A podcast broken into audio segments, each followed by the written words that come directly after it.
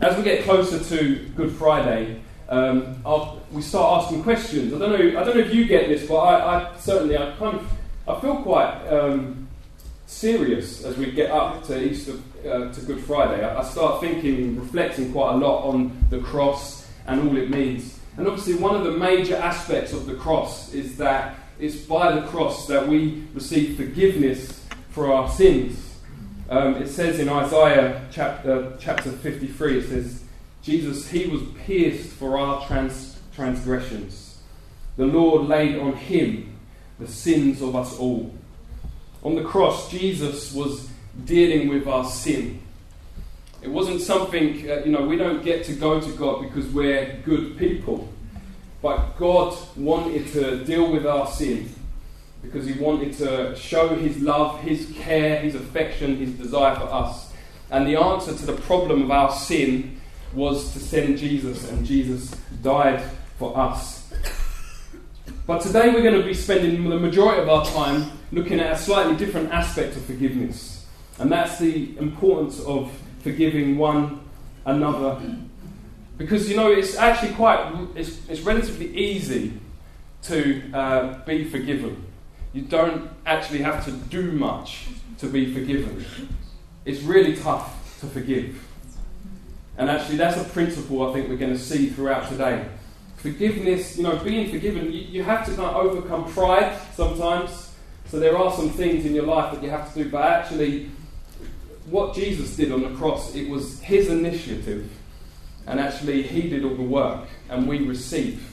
When uh, we've been going through Acts, and um, when Peter preached, the response was, What must we do to be saved? And Peter's response to that was, Repent and be baptized, every one of you, for the forgiveness of your sins. So you have to do something, but it's nothing like what Jesus had to do on the cross. And uh, so I want to talk about forgiveness. It's a costly thing and it's hard.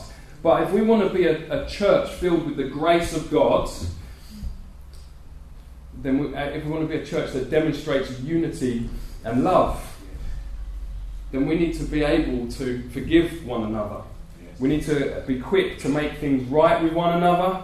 We need to be quick, quick to apologise, and we need to be quick and eager to forgive.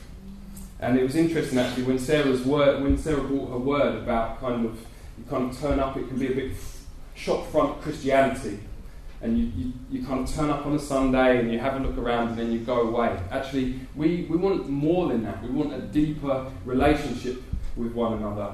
And actually, forgiveness is a critical part of that. So I'm going to look at three things.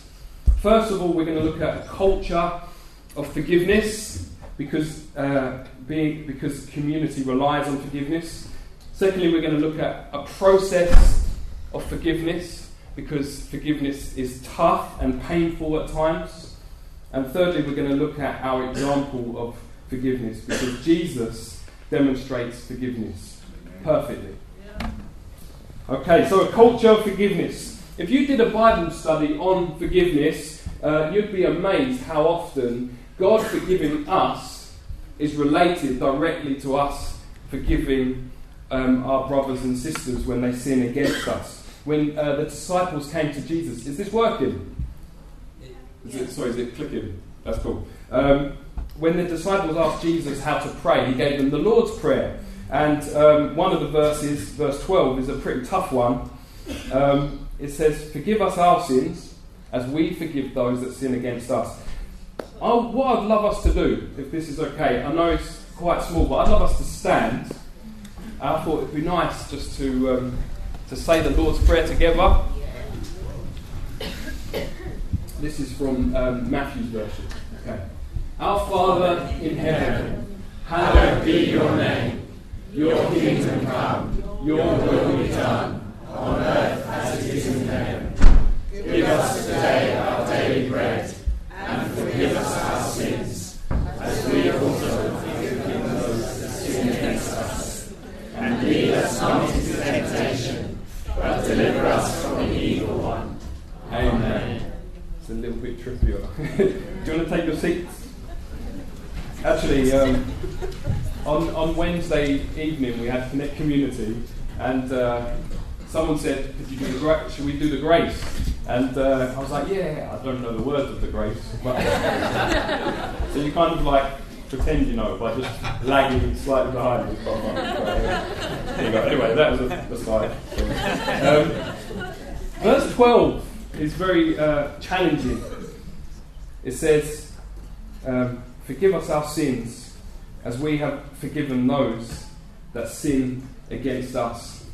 Another way of putting that could be as much as you hope or expect God to forgive you of your sins, you should expect to forgive others when they sin against you. You see, when we when we're sorry for something we've done wrong, and you you know that feeling of I, I, regret what I've done. I'm so I'm sad about it. It's it's it's getting me down. And you go to God with it, and you go to your Father in heaven, and you repent. You say, I'm, I do not want to do that kind of thing. God, would you forgive me of what I've done? You are within your rights to think that actually God will forgive you. It says in John, uh, in First John, it says, if we confess our sins, He is faithful and just to forgive us our sin. And so you're within your expectations to, to expect God to forgive you. But in the same way, when someone sins against you, do you expect to forgive them?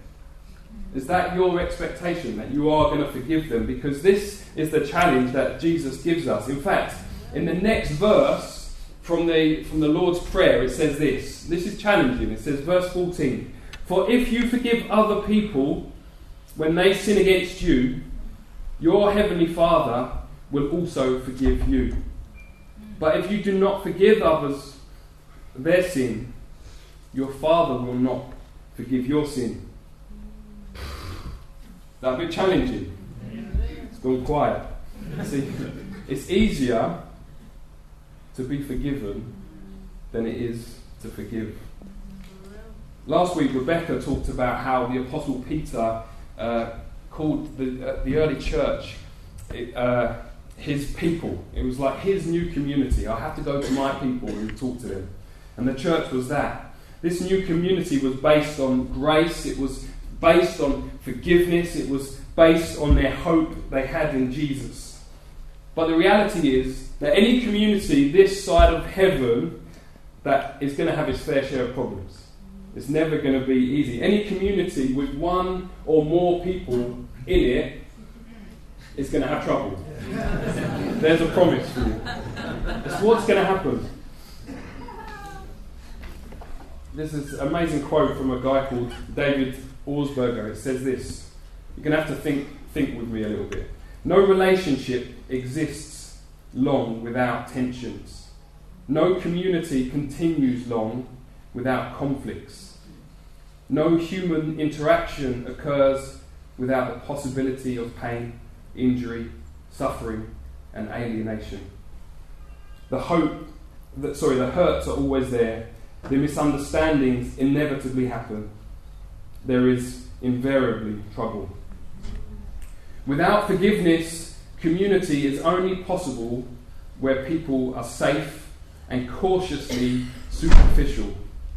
With forgiveness, we are set free to meet genuinely, to interact authentically, and to risk being fully present with each other in integrity. If we don't have a, a culture of forgiveness, if forgiveness isn't something we're particularly good at, then authenticity will be lost.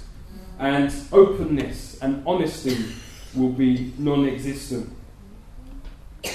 Why would you risk it? If, if you came to church and if, if you confessed your sin to someone else and they did not show any kind of forgiveness, forgiving trait, why would you trust why would you trust to speak to them? If, if, if you kind of thought, you know, every time I do something wrong, that person just gets me down and tells me off, tells me I'm rubbish, why would anyone want to, to have that kind of open relationship? But actually, as we are ready to forgive, it means we can have that openness and honesty because we're all, we all fall short. We fall, fall, you know, people fall short of our standards, but we fall short of our own standards all the time, don't we? And so we need this culture of forgiveness within the church. When Jesus established his church, he knew it was going to involve people, therefore, he knew it was going to be messy. Uh, last week in our staff prayer meeting, we were reading from Ephesians chapter 3, and it has this beautiful picture of the church. It says, His, God's intent, was that now, through the church, the manifold wisdom of God should be made, known to the rulers and authorities, to the eternal purpose that He accomplished through Christ Jesus our Lord. In Him and through Him and through faith in Him, we may approach God with freedom and confidence. Now, doesn't that sound like a glorious picture of the church? The manifold wisdom of God. Even if you didn't know what manifold means, it just sounds like a good word, doesn't it? manifold wisdom of God. That's a high and lofty picture of the church. But, but Paul's not an idiot. He's not a fool. He knows that actually to have people involved in the church is going to make church messy. And he knows that even though it displays the manifold wisdom of God, he knows that actually we're going to have to kind of keep working on relationships in order for us for it to work. And so I want you to. So he he uh, writes a little bit later on in Ephesians chapter four. He says this in verse thirty-one: Get rid of all bitterness, rage and anger, brawling and slander along with every form of malice. Be kind and compassionate to one another, forgiving each other, just as Christ forgave you. Follow God's example, therefore, as dearly loved children, and walk in the way of love, just as Christ loved us and gave himself up for us as a fragrant offering and sacrifice to God. God shows his manifold wisdom through the church, and we need to work on our relationships. And, and key to that is instead of having bitterness and anger and rage welling up among us, that actually we keep short accounts and that we forgive one another when we are sinned against. It's really important. A culture of forgiveness, that's what we want to develop, yeah? Okay, so secondly, the process of forgiveness. Forgiveness is not an easy thing to do. And sometimes when you're sinned against the, uh, deeply, it can be very hard to forgive. So, what happens? What do you do with this kind of uh, message from Jesus to forgive those that sin against you if you've been abused or if you've been exploited or if you've been betrayed, or if someone has just treated you badly and you are hurting deeply, what do we do? I'll tell you what we don't do. We don't just say, you need to get over it. you don't just cover over it and just say, oh, look, just say you've forgiven him and then one day you'll feel better about it. Time's a good healer. That's not what we do. A good quote here it says, Bitterness is a poison we drink, hoping that another person will die.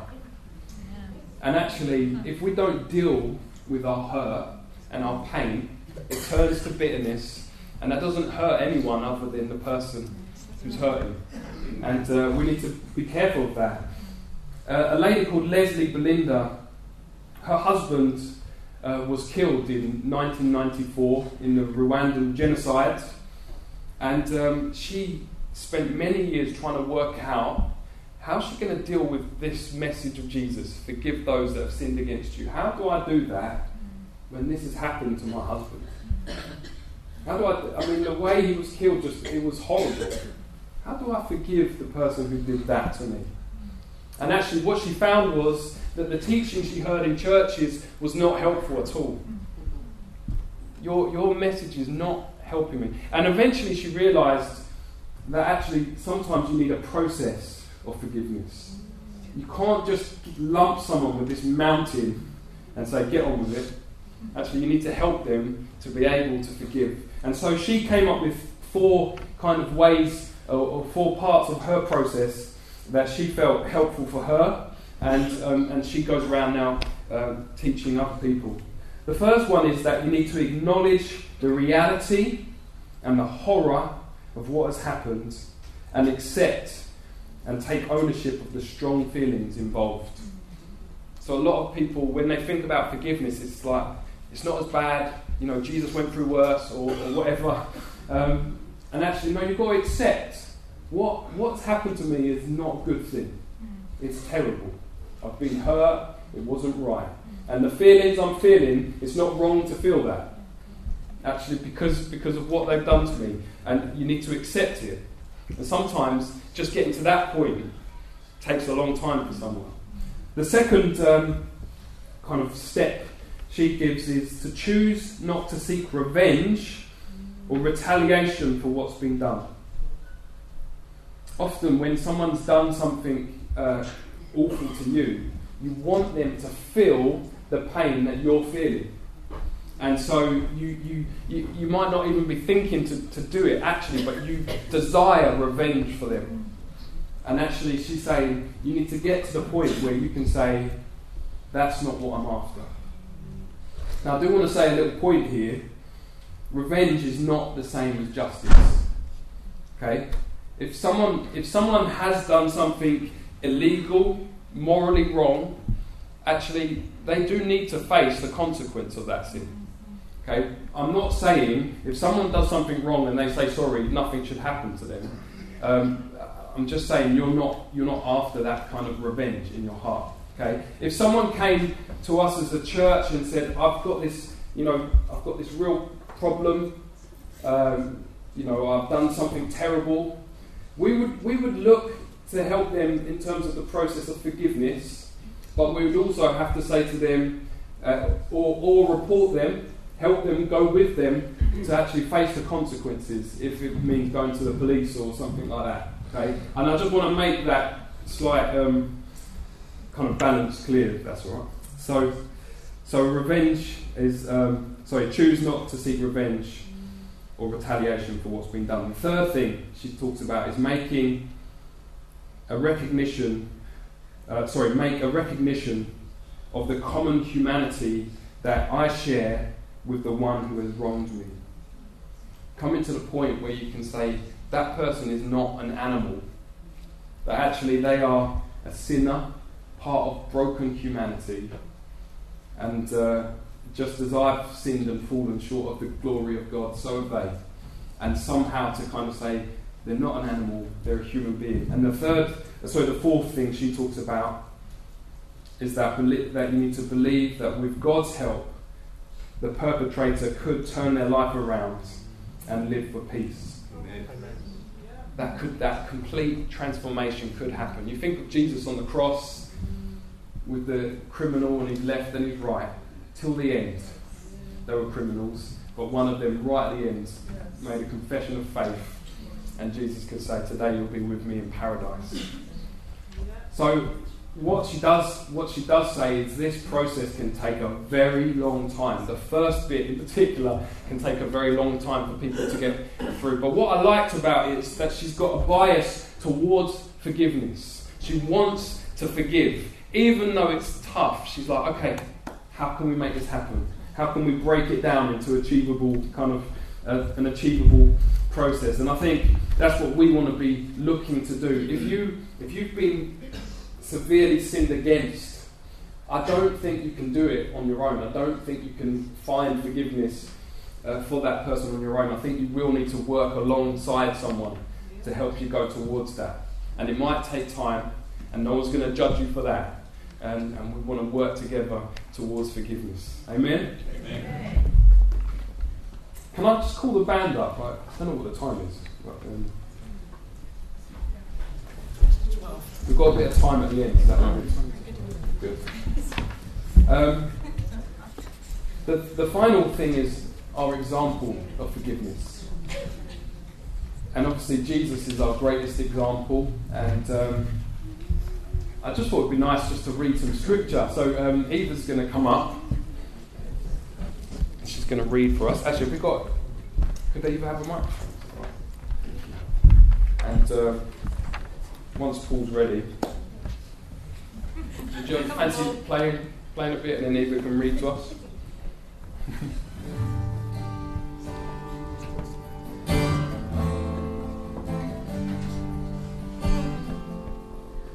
Our servant grew up in the Lord's presence like a tender green shoot, like a root in dry ground.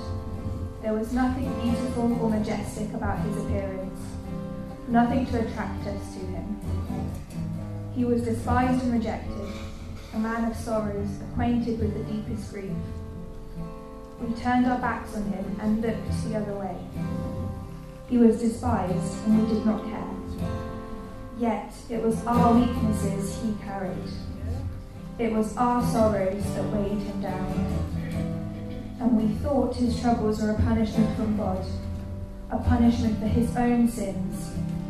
But he was pierced for our rebellion, crushed for our sins. He was beaten so we could be whole. He was whipped so we could be healed. And all of us, like sheep, have strayed away. Yet we have left God's path to follow our own. Yet the Lord laid on him the sins of us all.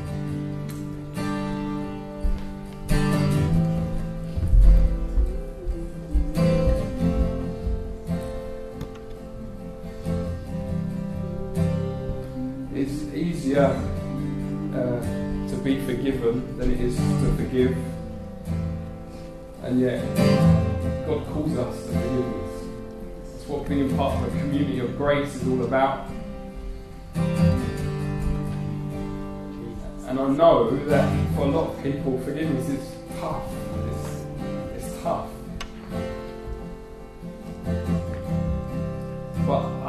Want you to hear today that Jesus walks through that pain with you. He will always walk along that road with you. You, you don't do it on your own. And, uh, and actually, as a church, we stand by one another. As someone's working through the process of trying to forgive someone, we, we've got to be there. We've got to be standing with them. We've got to be praying with them. And we believe actually that there is hope in Jesus, isn't there? What I'd like us to do is um, we're just going to sing through this song together. You can stand up, you can sit down. Um, we're going to sing through this song. And once we've done that, we're going to have communion. And if, if there are people that would just like to be prayed for, you can either go and find someone you trust and ask them to pray with you, or you can come to the front and there'll be a few people pray with you. We've got a bit of time. But I just want to encourage us, let's be a church that's kind of leaning towards forgiveness. In that every day, don't leave it long until you've said, okay, I'm letting go of that. Don't be easy to offend. Keep short accounts. But if you're if you're going through stuff and you're like, I'm deeply hurting, don't just leave it there. Should we stand together? Thank you.